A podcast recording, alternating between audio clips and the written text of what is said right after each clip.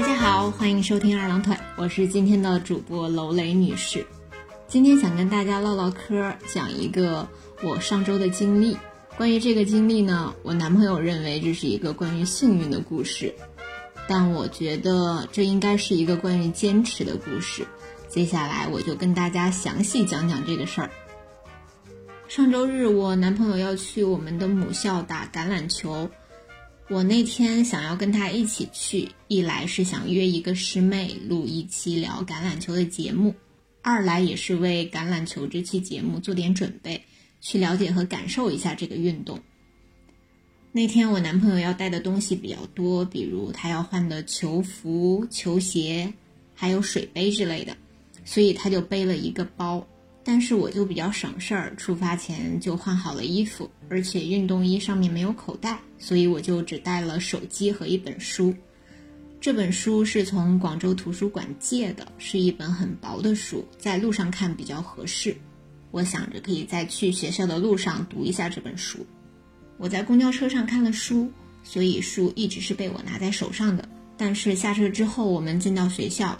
从学校门口到运动场有很远的路要走，我们就打算骑那种共享电瓶车。我之前在学校校园里没有见过这种配置的，毕业多年以后再重新回到校园，发现这个校园真是越来越可爱了。这种学校里的共享车就像是旅游景区里的那种共享车，他们的骑行范围是固定的，就只能在学校的校园里面骑。而且现在学校对这种电瓶车的管理还是挺规范的，有固定的停车区域，而且每一辆车都要上牌。我们就在离学校门口很近的一个停车区域扫了车，打算骑车去运动场。在骑车之前，我把我的手机和书交给了我男朋友，请他帮我保管一下。他把我的手机塞到了他的裤兜里。在这里不得不感叹一下，男士的裤子兜真的很大，甚至可以装进去一只鞋。接着，他随手把书放在了他的共享车的车篮里，和共享车车篮里的头盔挤在一起。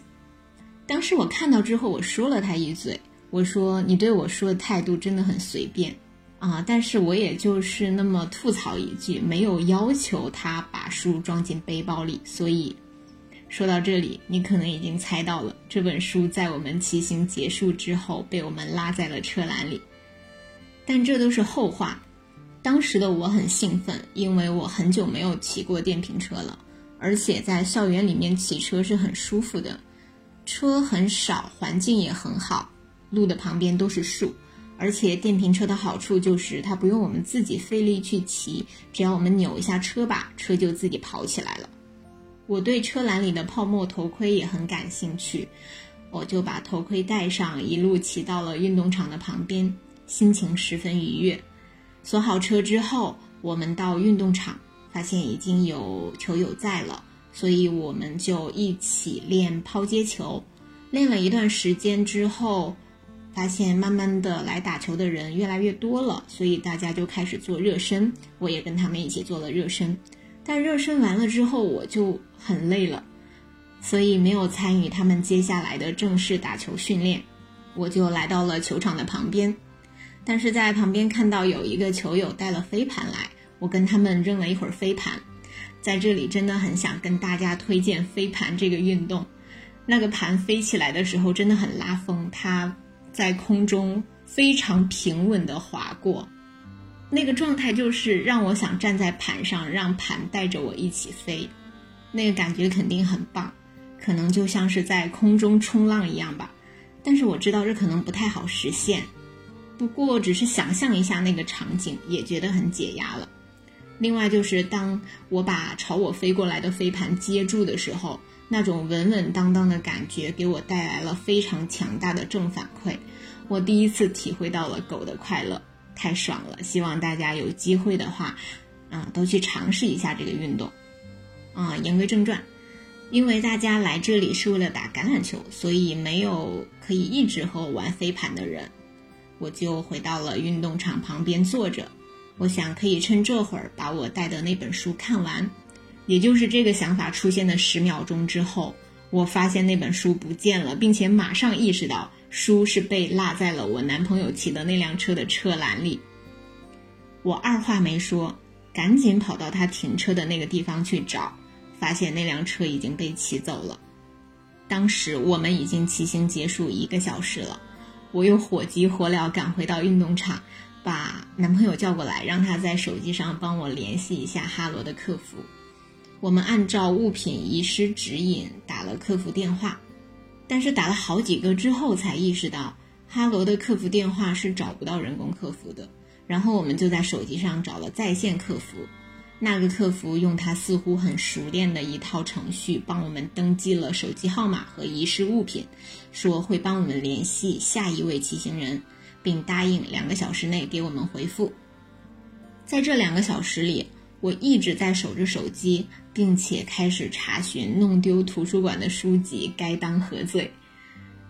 因为那本书是十年内出版的，所以我只需要照原价的二到四倍赔偿就可以了。算一算也还是可以接受，但我依然在幻想各种好的结果出现，比如说某个捡到书的人帮我把书还给了广州图书馆，或者是我也许可以把这本书找回来呢？而目前，我好像除了等待哈罗的回应，没有更好的办法了。但是我转念一想，如果车在被人骑走之前，有路人路过车，发现车篮里面有本书，把书拿走了，那哈罗的客服帮我联系再多的骑行人都无济于事了。所以我想到，或许可以从监控看到书是否在被下一个骑行人骑走之前就被别人拿走了。然后我就勘察了一下附近的监控，发现运动场门口有两组摄像头，看起来是可以监控到停车点的。所以我就联系了学校的保卫处，我跟他说我把一本书落在了共享车篮里，嗯，想从监控看看书有没有在这里被拿走，问这种想法是否可行。他本来以为我是在校生，说我直接去行政楼看监控就可以了，带上校园卡就行。但是我不是在校生，我只是校友。这样的话，我就需要先报警，拿着警察的立案回执单才可以看监控。这样一来就挺麻烦的。但我还是试着跟警察打了电话，我跟他说明了情况。这个警察人很不错，他说如果我要看监控的话，可以去行政楼等他，他到时候直接带我进去就可以看监控。但是我离行政楼还蛮远的，警察说如果我需要看监控的话。等我到了行政楼，再直接跟他联系就行。虽然我还没有确定是否要麻烦警察出动，但是警察和学校保卫处的人都让我心里很踏实。他们并没有用我丢失物品的价值来评判我的行为，没有觉得我在小题大做，这点让我很感动。但与此同时，哈罗官方的客服却有点让我失望了，因为两个小时过去了，我没有收到任何回应。我男朋友这个时候也打完球了，啊，我想在离开学校之前做最后一次尝试。这个时候天开始下小雨，如果这辆车这个时候没有被人使用，我想要哈罗的客服帮我定位一下这个车的位置，我们去找到这辆车，看一下车篮里还有没有书。我们先后联系了四位客服，第一个和第二个都是用他们熟悉的那套流程登记电话，说两小时内会给我回应。当然，他们并不守信。第三个客服对我的坚持不抱有希望，认为已经过去三四个小时了，东西可能早就不在了。但是在我的坚持下，第三个客服帮我们定位到了车的位置。他当时的位置在学校的图书馆附近，我们马上骑车过去找。我们八分钟后到达了图书馆，打着手机的电筒分头找核对附近每一个哈罗助力车的车辆编码，但是我们并没有找到这辆车。这个时候，我们又跟客服沟通，这已经是第四位人工客服了。此时他告诉我们，车辆现在已经被骑到了另外一个宿舍区，答应帮我们把这辆车锁住半个小时，所以我们现在有半个小时的时间去找他。我们又马上骑车从图书馆出发，去到那个宿舍区，在最后一位客服人员给我们的定位区域内继续寻找。检查了几辆车的编号之后，发现都不是我要找的。我望着车辆的长龙，发现还有最边上的最后一辆哈罗助力车有待检查。我小跑过去，打算做最后一次编号核对。在我跑向他的时候，我远远看到了车篮里面的那本书。我当时超级激动，我简直要跳起来了。看到书之后，我还是例行检查了他的车辆编码，没错，尾号是四八四。我拿到了书，发现它几乎完好无损，连我夹在书里做书签的那根塑料条都还在。不得不感慨，母校的同学们真是有金子一般的品质。